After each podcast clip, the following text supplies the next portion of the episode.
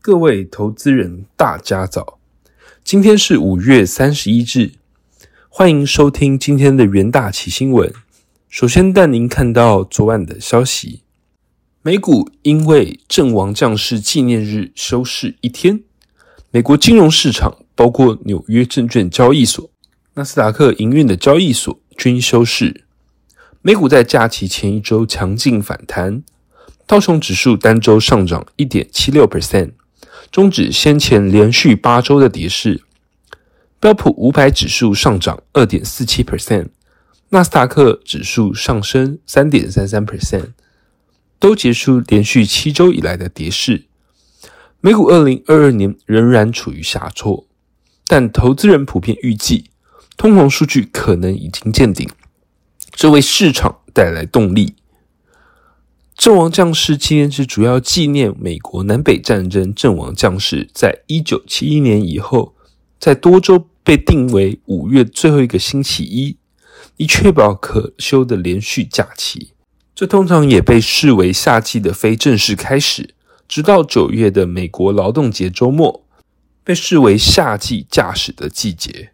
在震惊消息方面，美国贸易代表戴琪接受媒体专访，证实美国将与台湾展开新的双边磋商，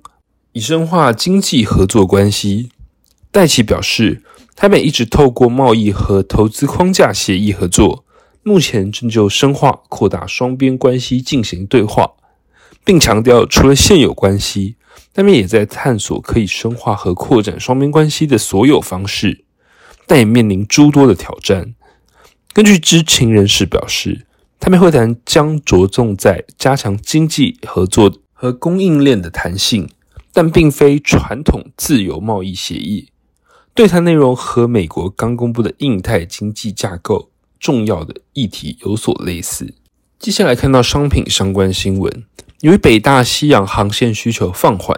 加上印度调升铁矿砂关税的冲击中小型的船舶需求，波罗的海综合指数上周五续挫两百五十二点至 两千六百八十一点，周线下跌 百分之十九点八三， 为七周以来首度收黑。海运峡运费指数下跌六百六十点至 两千八百一十八点，平均日租金锐减五千四百六十七美元至 两万三千三百七十三美元。市场担忧中国经济前景，大宗商品采购转趋谨慎，拖累上周海峡型船运价大幅回落。巴拿马极限型运费指数滑落九十二点至 三千零四十八点，平均日租金减少八百二十八美元至 两万七千四百三十一美元。铁矿石部分，天津港铁矿石反弹 百分之二点四四 至 一百三十四点五美元，周跌 百分之一点三二，连续月的纽约铁矿石上涨 百分之三点二六 至 一百三十四点四四美元。整体看来，尽管市场仍然期待北京政府所推出的刺激措施带动需求，但在钢铁生产开始回升之前，任何增加基础设施支出的计划可能都不会刺激需求。接下来进入三分钟听股期的单元，首先看到长荣航期货。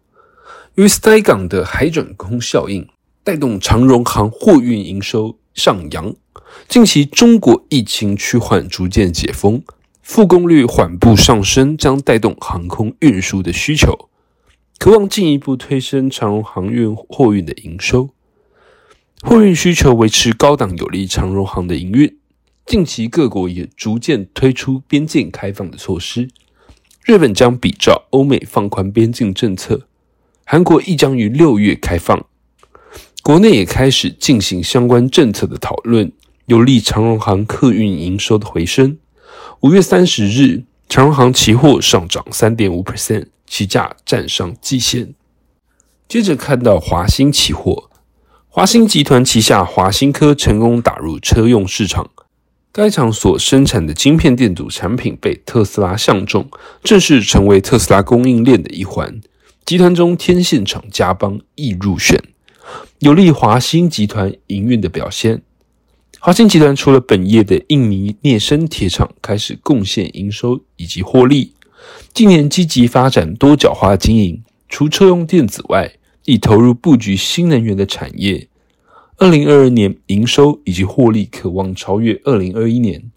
五月三十日，华兴期货上涨 百分之四点六三，